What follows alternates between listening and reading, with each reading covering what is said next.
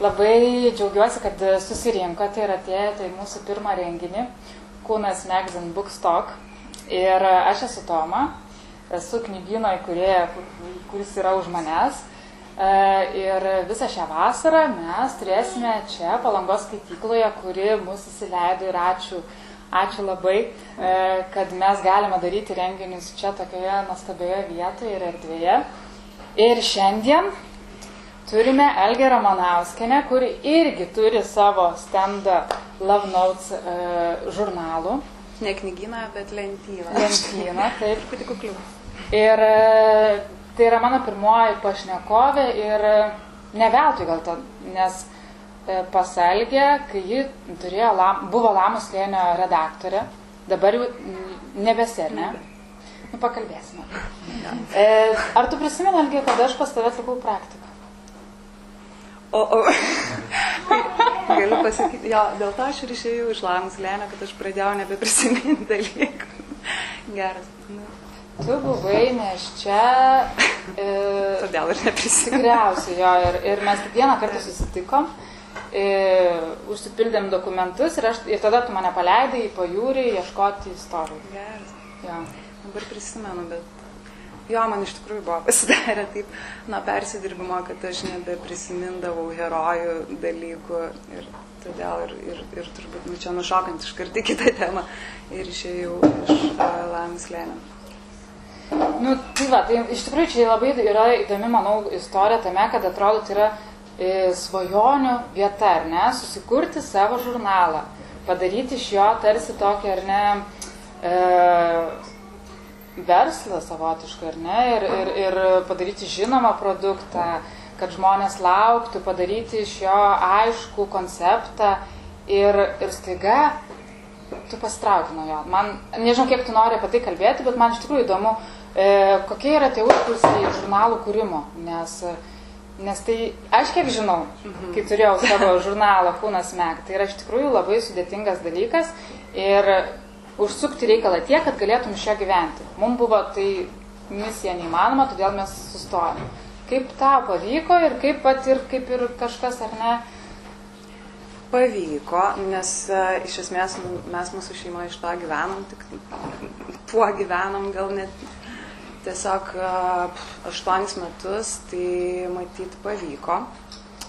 Bet, uh, nu taip, tai yra bepračiškai sunkus darbas, uh, turbūt čia prisideda pirmiausia mūsų šalies uh, tam tikri net kultūriniai turbūt skaitimo ypatumai, uh, kiek čia yra skaitančių žurnalus. Uh, kiek visa valstybės politika, kaip, žodžiu, žiniasklaidai Lietuvoje nėra lengva ir ypač kai tu esi vienas, nepriklausai žiniasklaidos grupiai dideliai, tai, nu, tikrai yra bepročiškai sunku, bet kažkaip visą laiką norėjosi, kad būtų ir bepročiškai įdomu, tai, tai taip ir buvo, bet uh, mūsų komanda buvo labai maža, mes ilgą laiką tai darėm iš vis turbūt dviese su kai kuriais žmonėm prisijungiančiais laiks nuo laiko.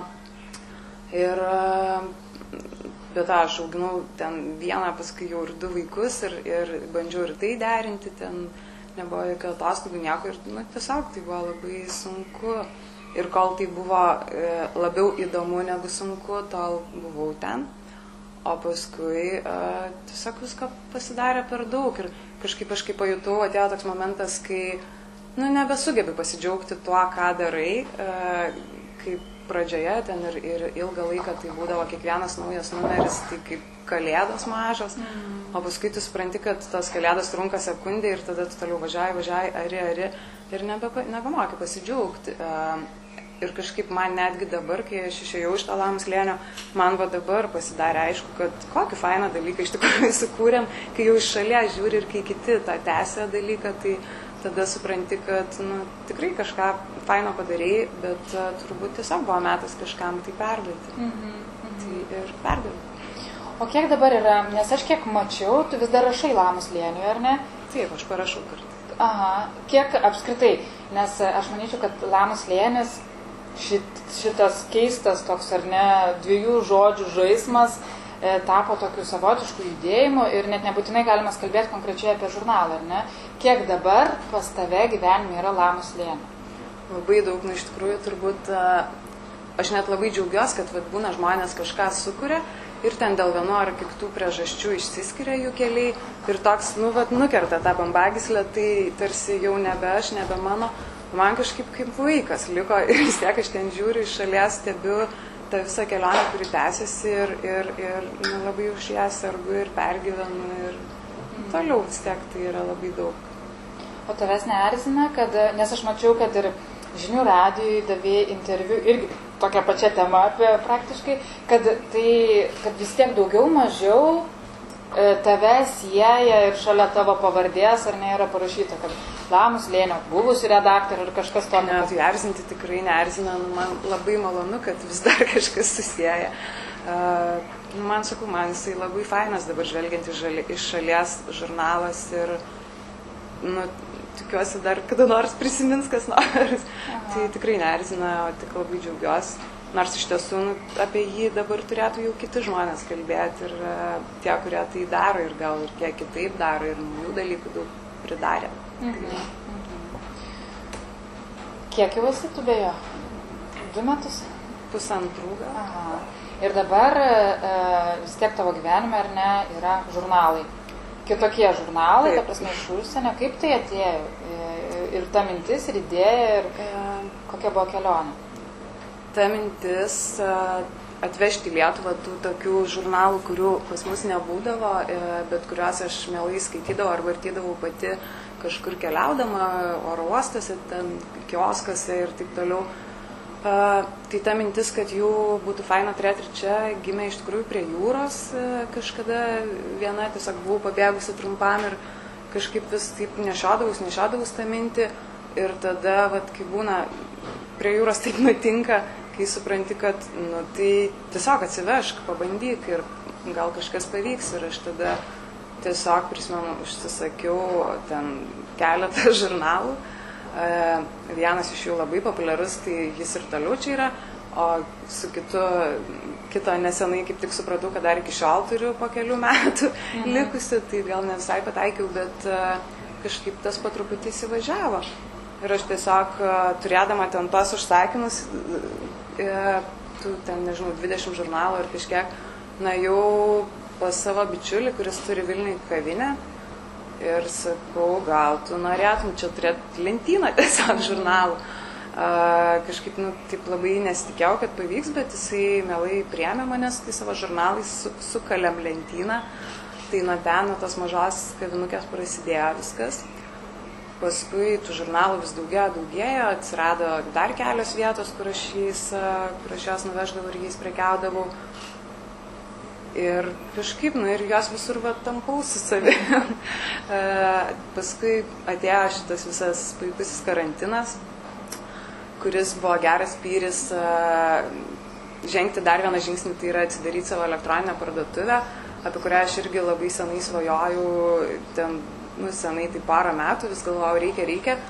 Ir tada staiga per karantiną žiūri, kad visą tą sudėtingą dalyką gali per porą savaičių pasidaryti, tai prisėdau ir pasidariau. Tai dabar yra... Elektroninė parduotuvė. Mhm. Tai dabar tie žurnalai ir ten. Aš tiesiog noriu kreiptis į auditoriją. Jeigu jūs turite kokių klausimų, mes galime įsivaizduoti, kad čia yra Instagram e, laivas ir jūs galite parašyti kokį nors komentarą, tai ar nežinau, ar kristinti ranką, ar šiaip kažkaip parodyti, kad e, jeigu turit klausimų, kad, būtų, kad būtumėte įtraukti. Ne? Tai gerai, žurnalai, ar ne? Kaip tu, Algė, apibrieštum, ar lietuviai mėgsta skaityti žurnalus? Ar tai yra, ar tai yra kultūra, kurią reikia dar užsukti ir, ir, ir um, pastiprinti, ar vis dėlto mes iš tikrųjų mėgstam tą lėtą skaitimą prie kavos, prie sa- Nu, yra turbūt tam tikra auditorija ir tokia gana aiški. Aš net pamačiusi žmogų dabar turiu tokią išlavintą akį, žinau, ar jam galėtų būti įdomus mano žurnalai ar ne. Iš Geras. akių matau. Jo, visiškai. E, nu, tai gal prisidėjo tai, kad aš tai žurnalais e, daly- dalyvaudavau vis ne vienus metus e, tokiuose pop-up mugėse, kur susirinkdavo įvairūs lietuvių kuriejai, dizaineriai ir, ir, ir tie mano žurnalai ten būdavo. Tai ten nuolat vyko tas bendravimas su žmonėm ir tu labai taip pradedi pažinti žmogų gerai iš tikrųjų. Prasme, prieidavo žmogus, aš žinodavau net kokią žurnalą jis, jis galėtų norėti ir, ir dažniausiai pataikydavau. Tai, tai yra dalis žmonių, kuriems tai yra įdomu ir, ir atsiranda jų vis daugiau. Uh, tie žurnalai, jie yra kiek kitokie negu tie, kuriuos mes galbūt buvom pratę skaityti, nes jie, uh, na, jų kaina visų pirma yra kitokia, kiek didesnė ir uh, kažkaip tie, kurie, tai, ve, kurie supranta vertę to žurnalo, jie tos kainos kaip ir nekvestionuoja, jiems tai atrodo, nu, jos yra, jie yra tokia pati, kokią tu rastum bet kuriai pasaulio šaly. Tiesiog gal pas mus buvo toks įprotis, a, tiesiog mūsų žurnalai gerokai per, per, per pigiai kainuoja, aš sakyčiau, -hmm. bet todėl jie būna prigrusti pusę žurnalo reklamų, kažkokių užsakomųjų straipsnių. Tai, smagu, kad va tie leidiniai, jie praktiškai to neturi. Jie yra tam, kad tu jau susimokėjai, pasiemiai ir tu jį visą gali skaityti ir atrasti. Ir jie yra tokie nesenstantis, man tas dar labai patinka. Praktiškai ten galbūt nėra tokio greito vartojimo tų leidinių, kuriuos tu perverti ir po mėnesio jie jau praranda savo aktualumą. Jie iš esmės yra tie, kur tu po metų atsiversi ir tikrai atrasi kažką dar savo aktualaus įdomaus. Mhm. Tai gal dėl to tiesiog jie ir atranda tą savo auditoriją. Nu, jinai nėra didelė, aišku, pas mus nėra tokių gilių skaitimo tradicijų kaip, nežinau, Britanijai kokioje ar e, Vokietijoje, toj pačioj, kur žurnalai turi savo didžiulius knygynus, vien žurnalų. E, mhm. Ir, ir yra be galo populiarus, bet kažkaip aš tikiu, kad nu, ateis, tai ir čia. Mhm visada šiek tiek vėliau pas mus. Dešimtmečių. Ar turi savo mėgstamiausią žurnalą iš, iš savo lentynos? Ne, ilgą laiką galvojau, kad turiu, bet uh, kažkaip aš vis gaunu kokį nors naują ir jis dažniausiai tampa mano mylimiausiu. Uh, negalėčiau pasakyti, nežinau, mane kiekvienas iš jų labai nustebina, nes uh, ta žiniasklaidoje, būtent va, žurnalų leidyboje, Mm, yra tokių labai įdomių dalykų, nu, aš nežinau, yra dabar žurnalas labai populiarus apie filosofiją. Nu, tai yra filosofinis straipsnis ir jis e, pateiktas tokiu formatu kaip paprasčiausias žurnalas ir labai gražus, labai įdomus. Yra apie jūrą, nežinau, kur gali tiesiog vartyti ir taip medituoti, tiesiog ramina tave, nes be galo gražus vaizdai, tekstai. Yra, nežinau, žurnalo apie kanapės ir jie irgi be proto populiarūs. Nu, tai prasme, gali atrasti tokių keistų dalykų, kurie tave kiekvieną kartą nustebina. Mhm. Man patinka interjero žurnalai, skandinaviški, tam tikri irgi ne visi, bet vėl, nu, tai yra toks nuolatinis kažkokio įkvėpimo ieškojimas, paieškos. Mhm. Uh, apie žurnalus. Nu, nu, numušau mintį savo pačios. Man iš esmės šiaip žurnalai yra uh, geri žurnalai yra kaip geros knygos, tik tai knygom tam visam bėgime ne visada lieka laiko, tai jeigu nori kažko, ką tu greit galėtum perskaityti, bet gauti irgi panašaus to tokio nu, įkvėpimo iš esmės kažkokių minčių, tai man va tada visada turi su savim kažkur kažkokio žurnalų. Va, tai aš dar noriu paklausti, ar tu pati skaitai savo žurnalus, ar esi, ta prasme, visus perskaičius arba kažkokį procentą? Visų nesu perskaičius, nes yra tokių, kuriuo aš tiesiog nespėjau perskaityti, jos e, per porą dienų išgraipsta ir aš A, nespėjau. Jo, yra tokių, tai tas irgi labai smagu. Uh, nesu visų perskaičius, bet uh, yra daug tokių, kuriuos esu atsidėjusi, esu vežiojusi savim ir laukiu, kol liksiu viena kažkur prie jūros ar uh, namie ir, ir turėsiu, kada jos atsiversi. Mhm. Bet jų pilna, mano bagažinė yra pilna. Tai jeigu ką, po mūsų pokalbio galės, turėsite galimybę pavartyti, elgės paklausti rekomendacijų ir net įsigyti kažkokių. Jo, iš tikrųjų labai dažnai pastebėjau, kad uh, žmonėms labai padeda atsirinkti, kai tu papasakoji. Ta, nes kiekvienas tas žurnalas turi kažkokią istoriją. Turiu žurnalų, kurie, kurios leidžia, tarkim, dizainerių porelę iš Škotijos, tokie visiški hipsteriai du jie susiranda labai labai talentingų kietų iliustratorių ir kartu su jais sukuria tokį mažiuką žurnaliuką, nu, bet tai yra aukščiausios kokybės darbas. Yra žurnalų, kurias leidžia ten kažkur Londone gyvenantis vienas lietuvis apie jūrą, nes jis kilęs iš palangos ir, ją, ir jis yra beproto talentingas. Tas žurnalas pelnęs krūvą apdovanojimų. Jo, ir, bet jį, tarkim, Lietuvoje mažai kas žino. Ir nu, vien tai, kad va, tai yra lietuvis kažkur, kuriantis kažką uh, ir sukuriantis tokio aukšto lygio produktą, jau yra įdomu.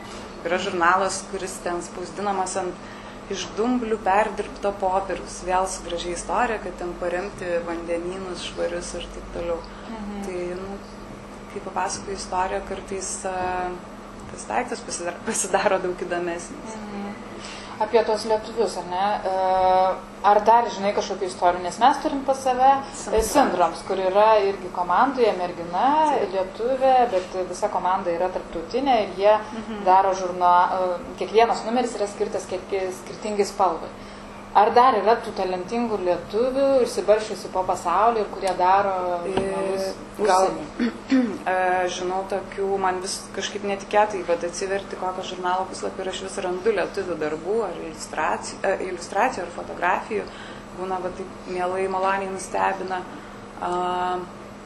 Turiu pažįstamą bičiulę draugę, kuri piešia iliustracijas New York Times, The Economist, Guardianui Tai tų lietuvių yra iš tiesų labai talentingų ir labai smagu būna, taip netikėtai atkeliauja žurnalas ir tu randi kažką. Yes, mhm. o kaip yra su anglų kalba? Ar mums lietuviams e, lengva skaityti angliškai, nes ta prasme tiek tavo turin, turinys parduodamas yra anglų kalba, tiek mūsų knygos.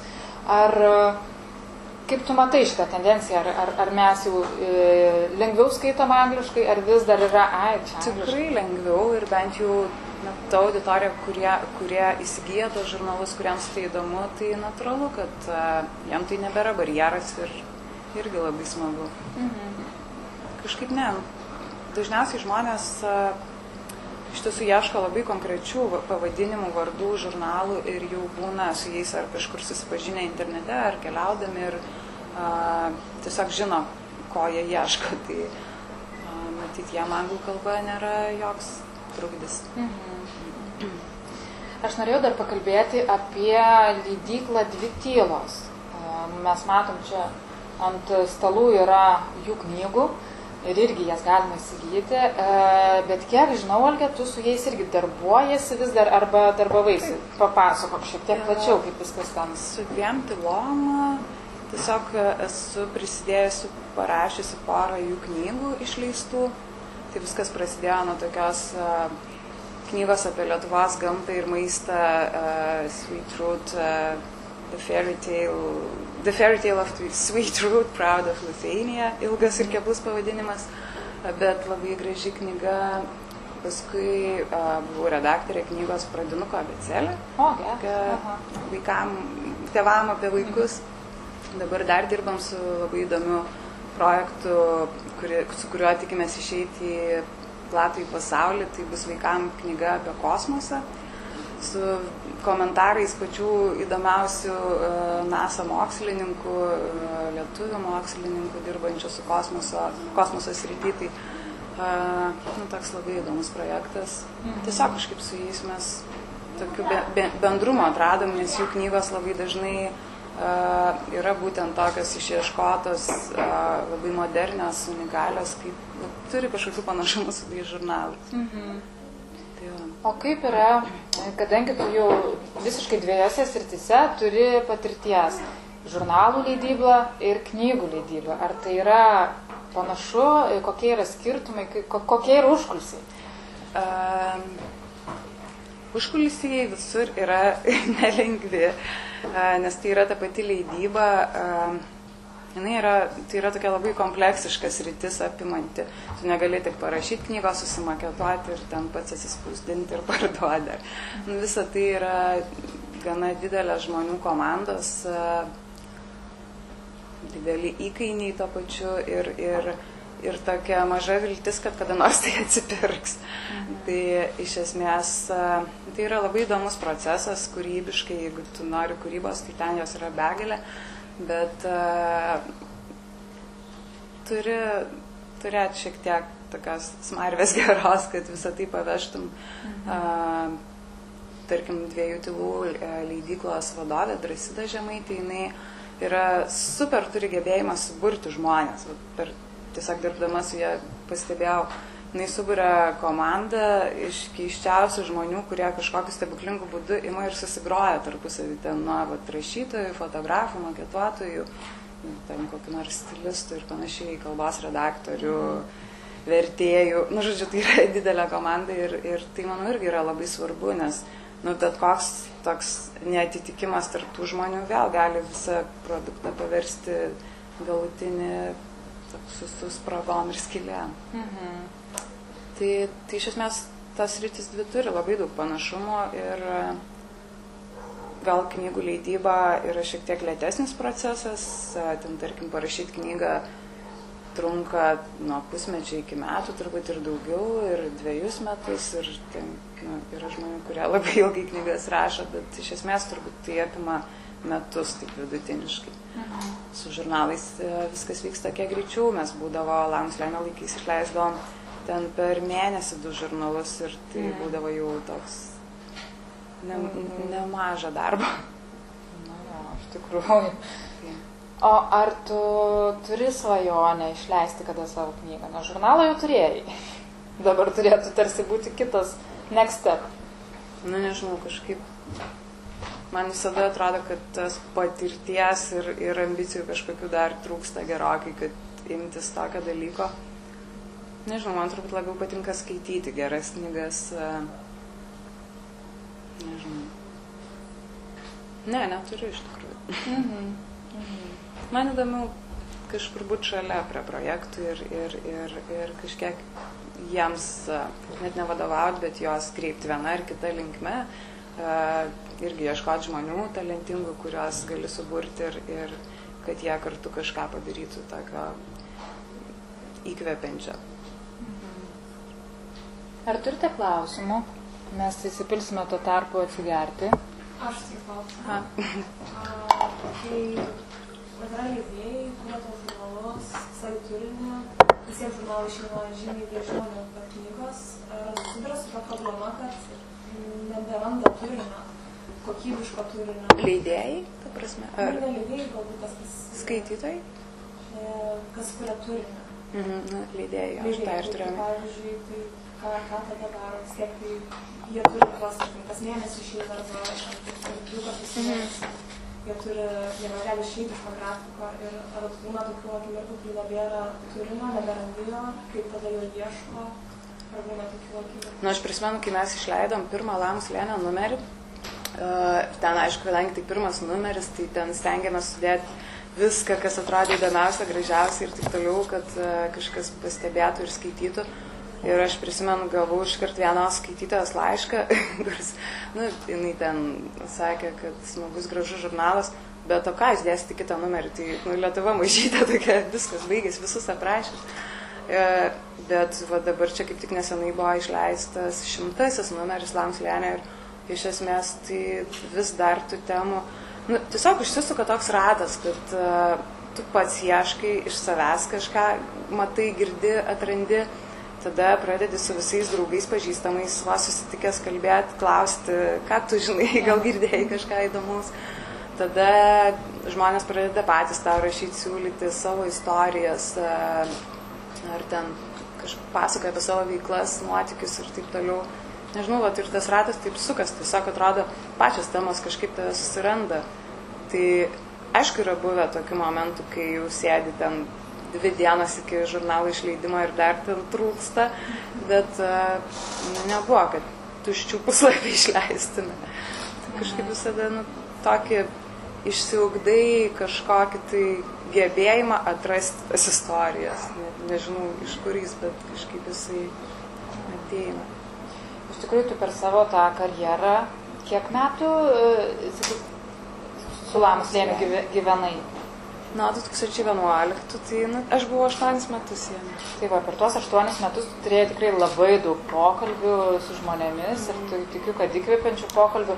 Ar tu galėtum atsiminti, gal buvo koks nors vienas ar keli, kur, nu, kad net ir tave sukrėtė, pakeitė arba kad nu, negali pamiršti. Iš tikrųjų, tai to žurnalisto gyvenime ar leidėjo, tai pats nuostabiausias dalykas ir yra ir visada buvo tai, kad ir kaip banaliai tai beskambėtų, bet būtent va tie susitikimai su naujais žmonėm. Aš ta prasme, nu, tai yra tiesiog gyvenimo dovana, kad tu gali kviesti į legalų pasimatymą, bet ką, ką nori. E, jo, mes taip juokaudom, mes buvom pradėję leisti vyriškus numerius skirtus vyrams, tai nu, visos ten redakcijai rinkdavomės, ką kviesim į kitą numerį, bet e, nu, jokas jokiais, bet iš tikrųjų tų žmonių, nu, neturėčiau kitos progos gyvenime su tiek nuostabių ir įdomių žmonių pakalbėti ir man kažkaip, nu, 90 turbūt procentų tų susitikimų, gal natūraliai, nes tu pats renkies tos pašnekovus labai dažnai, ne kažkas tau jos liepia kalbinti, tai būda, būna tokie, kad nu, tu labai daug savo gauni. Arba labai mažai, bet kažko labai svarbaus, tokio vat, savo naujo, nu nežinau, tai yra be, be galo smagus dalykas. Keiščiausiai žmonėm, keiščiausiam temam kalbi, kur galbūt šiaip su draugais nepasikalbėtum. Ir, ir aš taip išskirti, na, aišku, negalėčiau, nes jų buvo, nu, beprato daug tų žmonių ir jie visi savaip labai įdomus. Mm, ir yra tokių, kurio, kurios tos pažintis užsimesgi į labai gražias draugystės ir tęsiasi iki šiol. Mhm. Tai, nu, tai yra pati smagiausia to darbo dalis iš tiesų. Čia labai gera motivacinė kalba besirenkantiems studijas, kad stokit į žurnalistiką ir turėsit galimybę eiti pasimatymus legalius su bet kuo, ne? Nes iš tikrųjų, aš irgi tą patį galiu paliudyti, kad būnant žurnalistu, fainiausias yra dalykas, kad tu gali sakyti, noriu tave pakalbinti ir su tam susipažinti mm. artimiau su žmogumi, kurį stebėjai ir vat, taip. Jo, jo, tas yra labai. Tu turi va, tą valandą ar pusvalandį uh, to tokio nu, ramaus akis į akį bendravimo prie kavos padelio su bet kuo. ir tai yra jo, iš tikrųjų nerealus dalykas. Pakalbėkim dabar šiek tiek apie pajūrį. Esame palangoje ir tu pati, Algė, kiek aš žinau, tu esi iš Klaipėdos, ar ne? Taip. Ir vasaromis, kiek žinau, sugrįžti gyventi čia. Ar, ar, ar visada gyveni? Kaip yra? Ne, čia vėl kitas mano to darbo privalumas, kad man dirbti iš esmės ypačiais laikais reikia tik kompiuterio. Tai tiesiog birželio pirmą mes su vaikais susikraunam savo mažą bagažinę krūvą daiktų ir keliaujam į pajūrį ir čia leidžiam visą vasarą praktiškai. Mhm. Tai man toks uh, tiesiog duoklė vaikam ir savo, savo vaikystės prisiminimą. Mhm. Nežinau, man tiesiog labai gera prie jūros. O, bet šiaip įprastai gyveni Vilniui, ar ne? Tai kaip tu galėtum ar palyginti ar tos skirtumus, ar kaip yra viena tokia mergina sakus, kad Vilnius būtų tobulas, jeigu turėtų jūrą. Ir jeigu būtų arba arčiau Klaipėdas. Na, nežinau, aš Vilniui gyvenu daug metų, tam pusę savo gyvenimo, jeigu nedaugiau. Ir aš jo taip ir nesugebėjau prisijaukinti, man jisai per didelis, todėl aš turbūt čia visada ir bėgu į šitą kraštą. Mhm. Uh, tiesiog prie jūros yra kažkaip kitaip. Čia Nežinau, čia viskas paprasčiau, a, suprantamiau, čia daug mažiau kaukių iš tikrųjų, daug mažiau tokio, nu, kažkokio biški dirbtinio a, pasirodymo prieš kitus, na, gal noro pasirodyti ar pasitemti. Man taip visada būna po tos vasaros grįžti į Vilnių ir ten grįžti su, nežinau, šortais ar kažkokiu nutrinta maikutė ir, ir įvažiuoji tą Vilnių ir supranti, kad jau, jau reikia persirengti, kažkaip, kažkaip nejaukiai jauties. Ir tas, nu, tiesiog čia daugiau ramybės ir, ir čia namai, tai turbūt namai visada yra kitaip. Mhm. O ar matytum tu save apskritai, vat, sugrį, sugrįžusią čia, ar klaipėdą, ar kažkur kitur prie jūros, su vaikais, ar tai jau taip gyventi, apvalius metus norėtum? Namelis prie jūros yra turbūt ir visą gyvenimą bus svajonė. Nežinau, ar kada nors išsipildys. O kodėl? Kas, kaip tu galvoji, kas, kas tam trukdo? Čia dabar irgi, čia tave tempiami šitą kraštą. Jo, nu, bet visą laiką, va, tai yra kažkoks galvoji, toks, toks stereotipas kvailas, kad ten yra didesnės galimybės kažkokios darbo, nors turbūt nevelina, bet, nežinau, vaikų mokyklos, darželiai, nu, čia reikėtų vėl kažkokio tokio gero spyrio, kaip šitas visas karantininis e, periodas, kad imtum ir tiesiog kardinaliai viską pakeistum. Mhm. Mhm. Man tiesiog, gal, nežinau, gal aš net bijau, kad jeigu čia grįžčiau, tai man ta jūra nebe tokia mela pasidarytų. Nebe tiek dažnai nuvažiuotum, ar ne? Dabar tik noris tą jausmą gerai išsaugot, kai čia atvažiuoji, e, ten užlipi kalniuką ir pamatai jūrą ir tau tiesiog uf, viskas. Tai gal dėl to jausmo labiausiai. Aš buvau čia prieš gerą savaitę, prieš dvi pabėgus trumpam į, į, į Preilą, į, į Neringą ir, ir taip pagalvojau, nu velnės, nu va, tu jau vasara, jau birželio ten kažkelinta uh, ir mes turim tokią nerealią unikalią galimybę, kad tu gali išeiti prie jūros ir tu esi ten vienas ir šilčiausia diena, gražiausia, aplink nei vieno žmogaus, ten keli kilometrai. Nu, tu prasme, kažin, ar kur kitur taip galėtum Mhm. savo leisti. Tikrai nuostabu. Mhm. Dar yra gal klausimų? Visi tokie. tai tada, e, kadangi mes esam kūnas meg ir kalbėjom Keistasis klausimas liko. jo, visada kalbėdavom apie kūną įvairiausiamis perspektyvomis. Tai aš dabar tokį tiesų klausimą, bet po to galėsim pagvildenti kūnišką temą. Aš kiek matydavau iš Instagramo, tu sportuodavai, man atrodo, prae- praeisę. Aš ir dabar Ir svarstau. dabar negerai, gal tiek nebeseku, bet e, ar, tai, ar visada sportuodavai, ar dėl kažkokių priežasčių ir ką atnešė tau va, tas savotiškas tiesioginis darbas su savo kūnu, kokias patirtis? Mhm. Čia visai kita. Taip, nušokam. čia Kitas skyrius. E, nu, sportas šiaip mano gyvenime visada buvo šalia, kai mokiausi mokykloje, ten visą laiką aš sportavau, tokį stalo tenisą žaidžiau. O, geras. jo, buvau sportininkė. Paskui aš labai kažkaip jį mečiau visą sportą ir ilgai nedraugavau su juo. Ten buvo, turbūt įsisukau į darbus, vaikus ir visą kitą. O paskui, kai atėjo tas visas tokio emocinio perdėgymo ir persidirbimo laikas, tai aš tada vėl atradau sportą iš naujo ir man tai tapo ta, to savotiškų pas, pabėgimų meditacija mano ir visų kuo, kur aš tiesiog tą valandą išsunkiu save iki kiek galiu ir tada vėl einu šviežia galva kažką daryti. Mhm. Tai nežinau, tiesiog kažkaip man labai gerai, aš iš ryto, jeigu neprasibėgu ir nepasportuoju, man aš neturiu jėgų. nežinau, Geras, o tas sportas tai kažkaip už, su, nežinau, tiesiog labai geras jausmas. O kaip to pavyksta ryte nugalėti tą tingulį ir tą tokį... Reikia nugalėti kokius du kartus, du rytus ir tada jo nebelieka. Iš eilės. Mhm. Gerai. Tai Atsiminsiu. kaip nors du, tris ir tada tiesiog tu nebegali kitaip.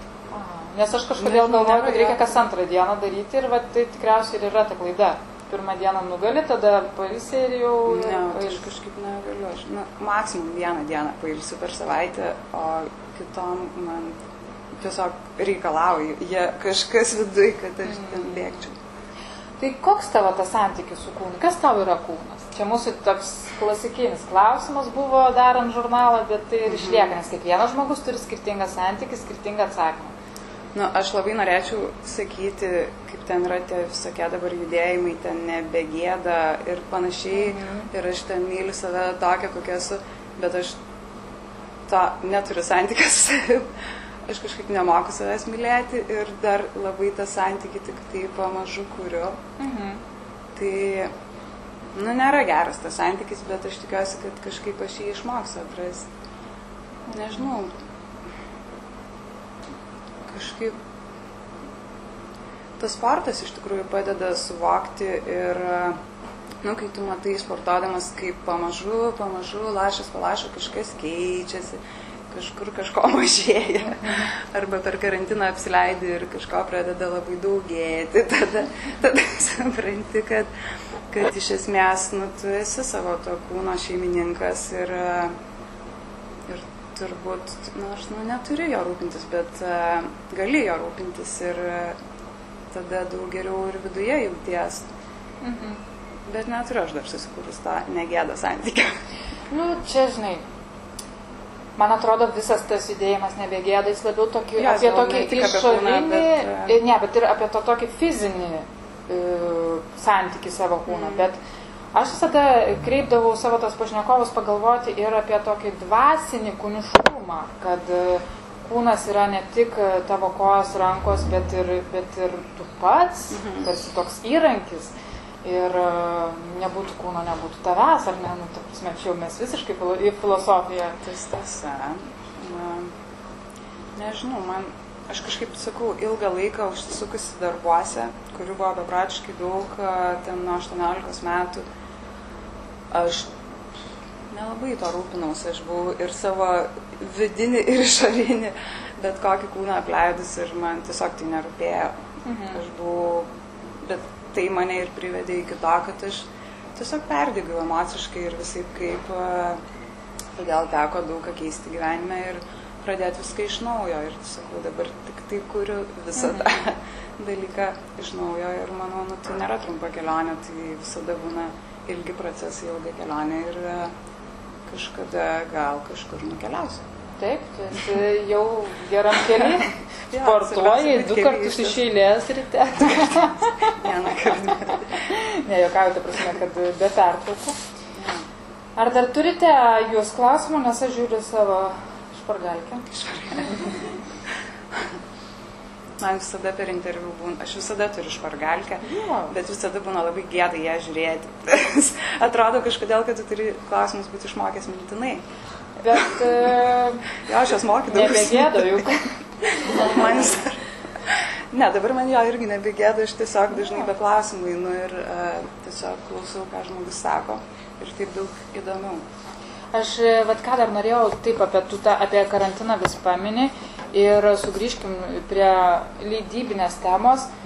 E, Kadangi vis tiek bendradarbiauju ir draugauju su daug leidėjų iš užsienio, ar buvo, nes tą karantiną ir visą tą koroną situaciją skirtingos šalis šiek tiek skirtingai išgyveno, ar ne?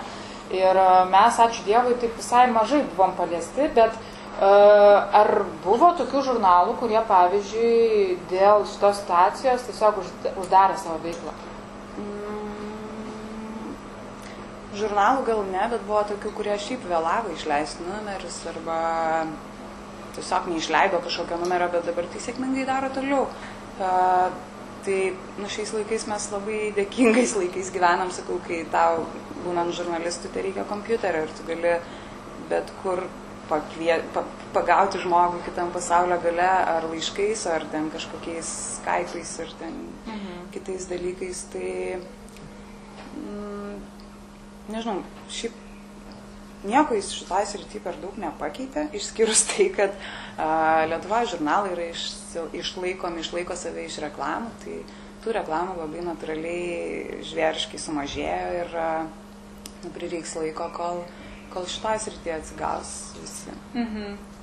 Tai nu, turbūt a, buvo dvi dalis verslų, Vie- vieni labai suklestėjo per šitą laiką, kiti labai krito žemyn. Mhm.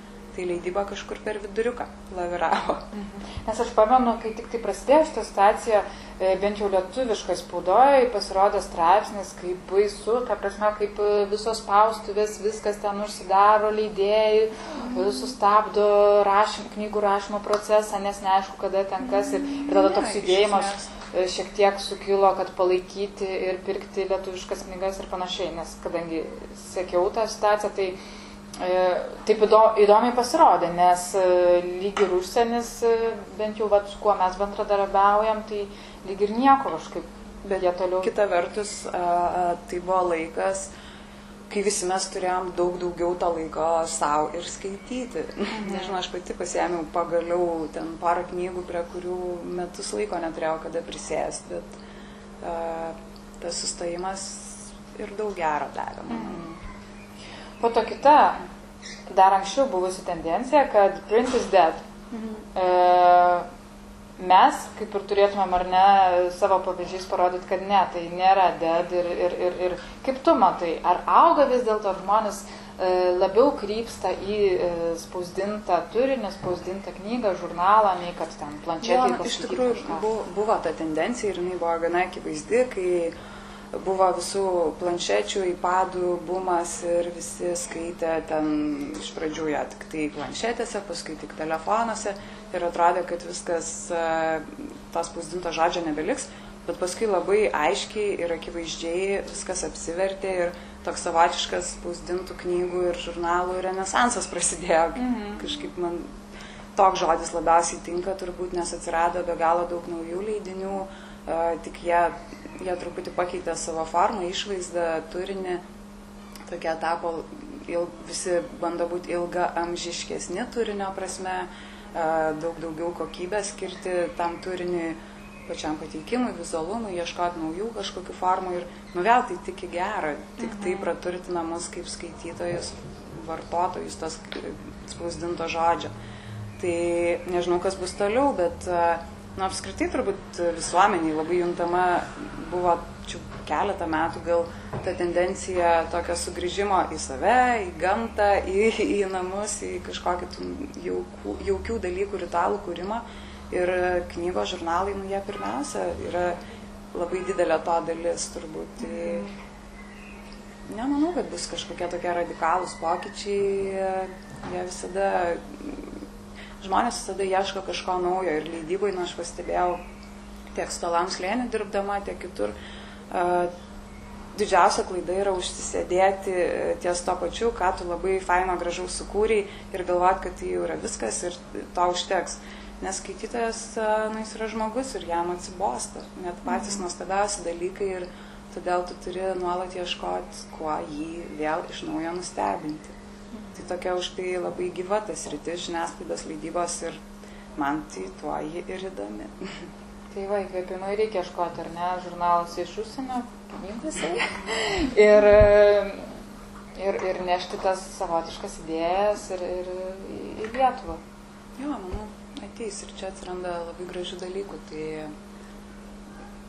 nu, mes, mes visada viską kažkaip priemam kaip savo, nu, maždaug taip paskaičiau porą metų, dviem, trim metais vėliau.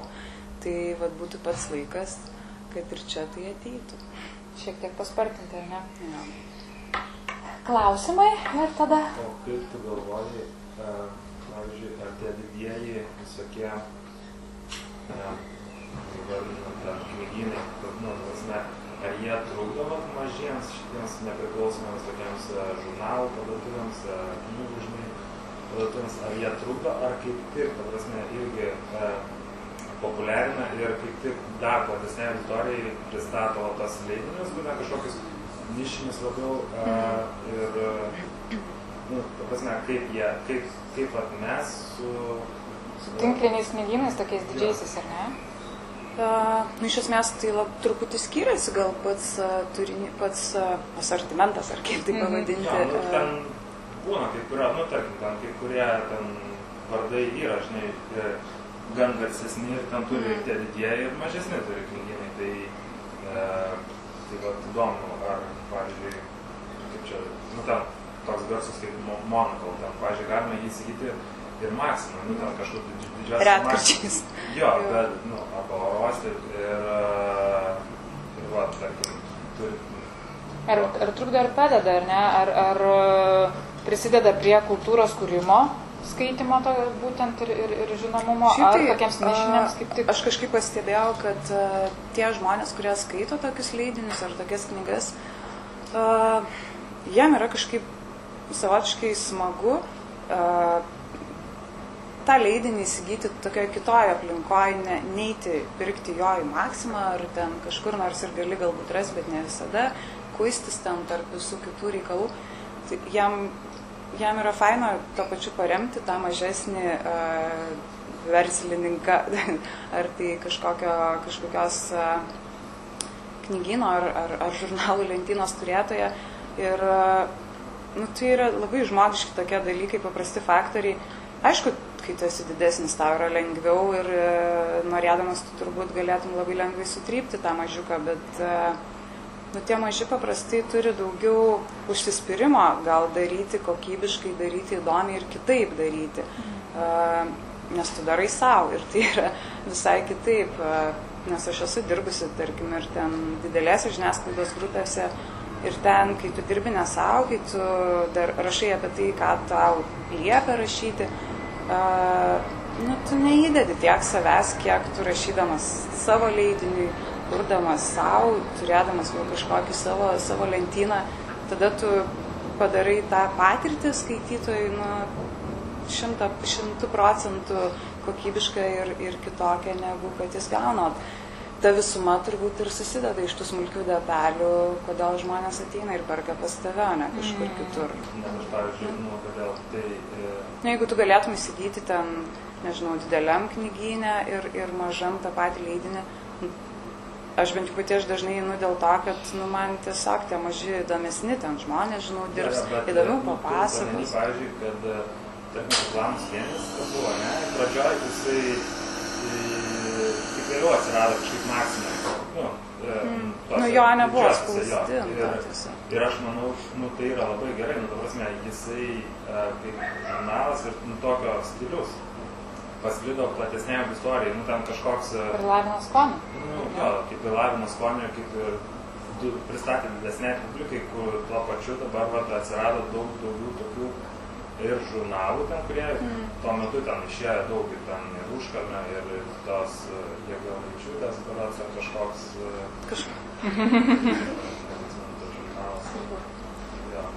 Ir e, kažkaip toks atsirado trendas, kaip ir žinai, tai, manau, padarė tą įtaką. Nu, buvo daug dilemų, ar ten eiti, ar neiti į didžiuosius, bet iš esmės mes nelabai turėjom kur daugiau jį pardavinėti, o jeigu norėjai įleisti popierinį žurnalą, mes labai norėjom, tai turėjai būti ten, kur tave pasieks. Taip, taip. Tai, nežinau, kažkaip gal nereikėtų baidytis labai, ar per daug susireikšminti kažkaip, kad tu esi kažkoks labai išskirtinis. Nu, tie, kas, e, tie, kas norės, pastebės tos fainus dalykus, kuriuos tu darai, žinai, man atrodo. Nu ką, ar dar turim klausimėlį? Aš, Prašau. aš noriu paklausti apie konkurenciją. Ar jūs jaučiat ją Lietuvos rinkoje? E, Su šitais žurnalais visais? Ne, nes jų daugiau nėra tiesiog, tai nelabai ir iš kur jaus. Iš tikrųjų, nu, e, buvo prieš porą gal metų buvo Vilniui toks rūdininkų knygynas, kuris veždavosi panašių žurnalų, bet uh, ne visai tokių, bet paskui nustojo ten tok, į, į barų kultūrą pasuko ir uh, nebeliko, tai jau tiesiog daugiau nėra niekur. Konkuruoju pati su savimi. Bet ar tada lengva, kai konkuruoji pats su savimi? nelengva. Va. Tikrai ne, nu, kol kas dar to džiaugiuosi, bet e, vis laukiu, kol kažkur atsiras kažkas. Nu, bet tiesiog tų žurnalų yra tiek daug pasaulyje, tokių vad nepriklausomų šio laikinių įdomių, kad aš manau, mes ir su konkurentais pasidalintume tą asortimentą, turė, turėdami galimybę jį turėti skirtingą. O Mano mintis tiesiog skaitai, aš irgi esu už tai, kad jų yra tiek daug ir aš visada pasižiūriu, ką turi Algė. Gerai, mes to neimkim, čia yra Algės, tada mes kažką Kažkaip nežinau. Šiaip gerai yra konkurencija, jinai ir yra tas varkliukas, kuris veža daryti geriau visada. Tai... Mhm. Bet kol kas džiaugiuosi, kol galiu. Nu tai ką, tai man atrodo, kad e, reikia padėkoti visiems, kurie susirinkot į mūsų pirmąjį pokalbį. E, Palaikykit mažus, tokius kaip mes, e, skaitykite, praleiskit laiką prie jūros va palangoje. Ir e, gražios e, vasaros ar ne prasidedančios Jo, ir, ir joninių. Geriausiai skaitosi.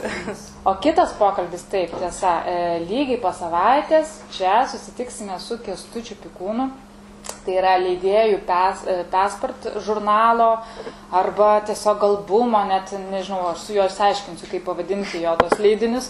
Ir taip pat e, gyvenimo laiškai e, Jono Meko ir jo brolio e, Adolfo e, susirašinėjimo albumas. Tai, tai žodžiu, tai su šituo leidėju lygiai po savaitės sustiksim čia, labai labai visus kviečiu, nes tikrai bus irgi labai įdomu. Tai, o dabar ačiū labai Algė ir kas ką no, norite, gal ją asmeniškai pakalbinti ar pa, pasikalbėti apie žurnalus, apie sportą ar kūną, E, tai dabar laikas jums. Tai ačiū labai visiems.